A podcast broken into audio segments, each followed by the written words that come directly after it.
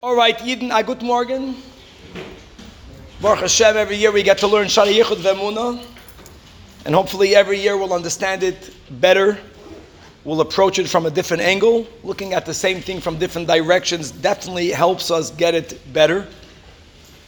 Rabbi Yoel Kahn, may he be well, wrote a beautiful sefer on Shar Hayichud Ve'emuna, and what I'm sharing now, I'm trying to do the best to use his words because he has a very unique way of approaching this part of the Tanya. The Alter Rebbe wrote what is now the second portion of the Tanya, known as Shar Hayichud Ve'emuna, with the purpose of explaining the verse that we all are familiar with, that we all have a mitzvah to say at least twice a day, which is Shema Yisrael, Hashem Elokeinu, Hashem Echad. And one of the important chiddushim that Chassidus introduces to all of us is that when we say those words, when we are saying the words Hashem Echad, Hashem Echad doesn't mean that God is one and there are no other gods. That's not the meaning of Hashem Echad. It's not coming to exclude the possibility of there being many gods. All right? And many gods, even as many rulers. Hashem Echad is saying something much more than that. And it's important to understand what we're saying. That Hashem Echad means that there is no existence other than God. That's a whole different statement. A person can acknowledge the existence of reality, and God forbid, believe that there are two gods, or ten gods, or many, many gods.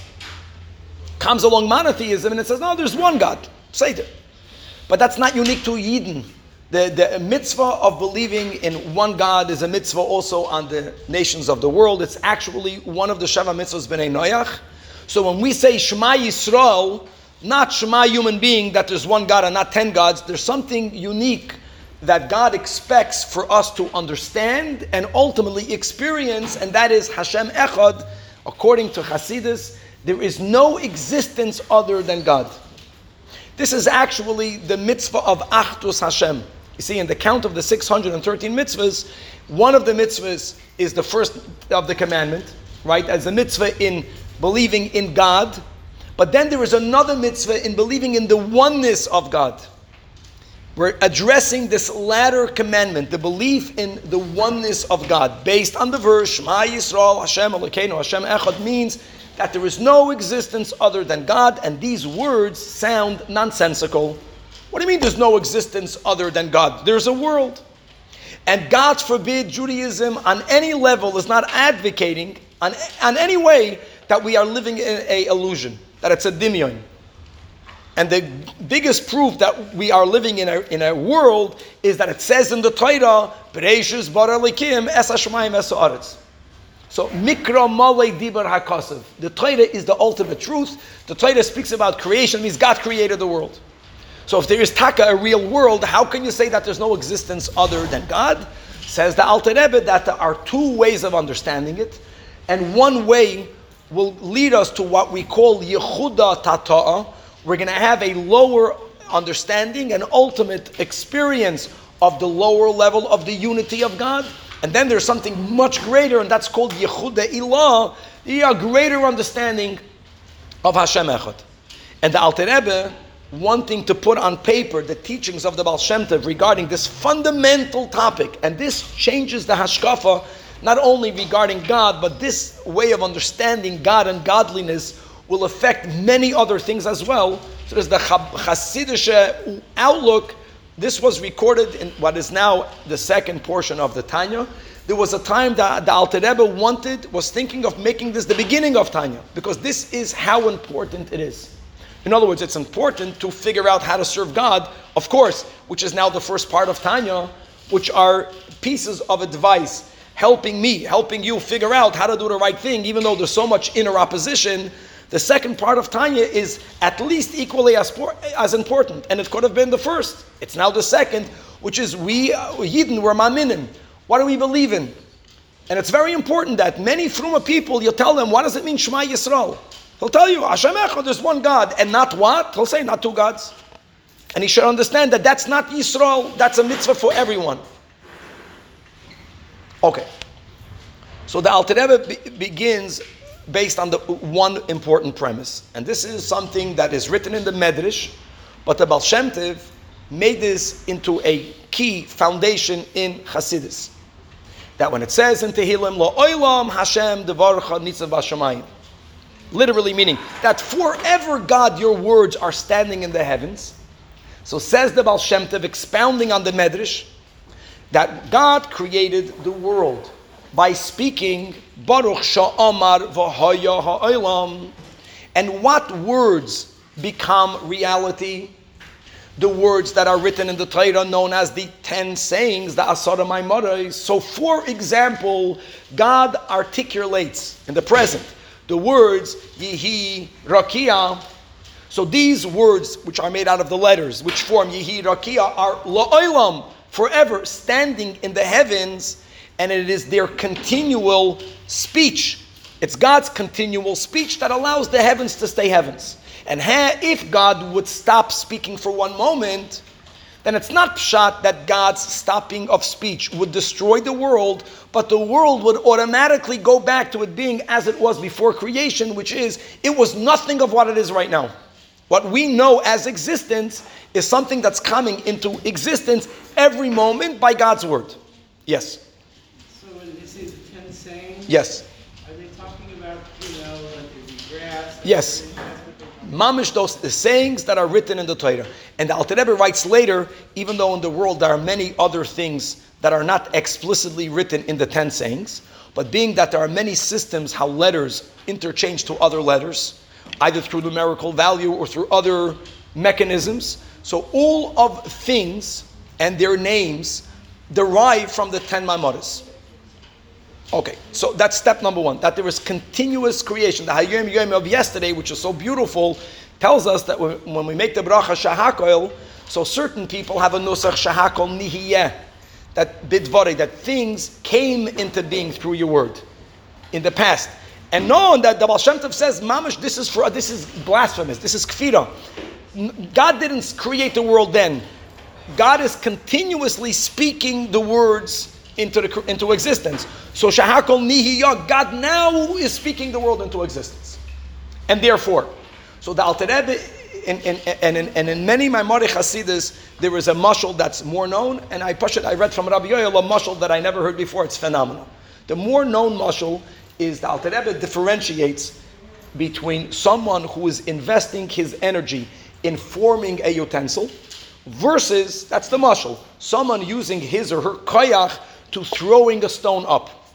When you create something, when you make from wood a table, so you have to invest your energy only while you are making it, and once you finish making it, unless something else destroys it, the, the table stays stable. It doesn't automatically go back to a tree. Versus if you take something that, that is bound by the laws of gravity and you throw it up, a rock, while the rock is flying upwards, it's only flying up as long as your energy is making it, propelling it up. The moment your energy ceases to exist, you don't need to have another guy knocking the, knock, the rock down, it automatically falls down. In other words, there are certain things that we experience that there has to be a continual investment of energy for that thing to be the way we see it. The rock flying upwards needs a continual propulsion versus things that were formed from a matter they, once you made them, they stay as they are. Why? So the Alter Rebbe says this is the Nakud. When you have a block of wood, the, the chaymer of the wood, right, and the table, the table is not something new. No novelty happened. The chaymer of the table is the same chaymer of the wood. More than that, even the tzura, even the form of the table, the form of the table potentially was already in the wood. Think about a sculpture. When a guy knocks out of a a stone, an image, which you're not allowed to do. But someone did that. The image was there. You, you, you, you, you did no novelty. Fakert, you took away the other parts. Or even if you extended it, you flattened it, you whatever, you manipulated it, you did not affect any newness. So when you're not creating something new, then all you are only needed for the time that you are making that change. And once you made the change, the change stops. But whenever you are affecting a chiddush, the law of nature is gravity. A, rock flying up is going against the law of nature. That's a novelty. Whenever you are affecting a chiddush, You, your energy is continuously needed. Or even deeper, when the rock is flying upwards, did it become a flying rock? No. It's not a flying rock. The rock is a rock that is bound by the laws of gravity. You know what part of it is flying upwards, not the rock, your koyach. So that's the mashal that Hasidus gives for creation when you're seeing an existence. Whose whose koyach are you seeing? Whose existence are you seeing? It's like when you're looking at a rock flying up. You, you see the rock flying up, but that movement is not from the rock at all. Now, it might be invisible, but someone invested koyach, which is now still enveloping the rock, it's still there, and that's why the rock is flying upwards. So when you look at the world, you're not seeing the world. The world is a chiddush, because really it's God, it's not the world. Eloma, God is creating a novelty, so God must continuously create it. Rabbi Yoel quotes, there's another place in Hasidus that they give a mashal of a mirror, such a good example. Stand in front of a mirror. Is that a mitzias? Uh-uh. It's mitzias of a mirror. That's your mitzias. What's in the mirror is not an independent mitzias. The reason why he says the Hasidus does not like this mashal, it's, it's only given once, is because no one wants to give the impression that the world is mirroring God when God is so much greater from the world. True, it's a reflection of, but it's not a good mashal as to because when you look in the mirror, Taka looks like you. Exactly. The world is a reflection of God after a whole series of tremendous tzimtzumim. So it, it, it is a reflection, but, uh, but the, when you go one step above, it's much greater than what you're seeing. But it's a good example just when you want to speak about that the world is no existence. So use the mashal of a mirror. When you're looking at the world, whose existence are you seeing? Seeing God. Vaharaya, the moment you step away from the mirror, no one needed to push your image out of the mirror. It automatically left. It's only there because you're there. So the world is mirroring godliness. And that is basically the concept of Yichuda Tata'a. This is the lower level of unity. So there is a world over here, but the world is not, the Mitzias is not the world. The Mitzias is God. It's God's Mitzias. God's Mitzias is expressing itself like in the mirror. It's taka there in the mirror. But it's all, it's just mirroring godliness. That's a great mush. Yes. So, you, if you were saying to somebody that Hashem is continually creating the world, Yeah. all you have to do is look at uh, volcanic uh, motion. Yep. Because volcanoes are always erupting and flowing, so it's, it's continually being formed and shaped. I mean, that's something that we see. You know, it's not. But, but the reason why that's not a good example is because is because there is so much change in the world. See, God is continuously creating the world, but He's making it appear as if the present is connected to the past. So if someone is sick and they are being recreated, theoretically they should have been recreated healthy. If it's a continuum, it looks like there's a continuum. Really, there is no continuum. And actually, the, parenthetically, the, the koyach that tzaddikim have in bringing healing into the world is because they look at a person and they actually see that person being recreated this moment. And the word creation in Hebrew is bria. The word health is briut. Because when God creates initially, everything is created perfect. The only reason why people are ill is because people are not experiencing the continual recreation. It's almost as if the world is created, it goes back to nothingness, and then it's recreated. That's why God made us blink, according to Kabbalah. Because even though that in our perception, you don't notice the blink. You're seeing the wall the whole time. You're seeing the Aron Kodesh the whole time. But the emes is there's an Aron Kodesh for you, then there is not. When you blink, then there is. Your mind links these things together. But if you would be able to focus on the in between nothingness, if you would experience that, then when the, you, you would see the world anew, it would be created healthy anew. And ultimately, that's the secret of living forever. It means when a person lives in that zone, they'll never die. Because true physicality should decompose. But since God is making it every moment anew, so every moment you're healthy again. Okay, the, the, the, What is the sickness? That's not a creation? the sickness is like this: is that is that when people don't, ex- God did not want this to be experienced without avodah, and when you don't make that avodah, God wanted to be hidden. And God, as that's part of Shariach Emuna, God's infinite Gevura expresses itself in the fact that God left no proof that He exists. Which is why throughout history, the big Chachamim denied God's existence. That's God's making.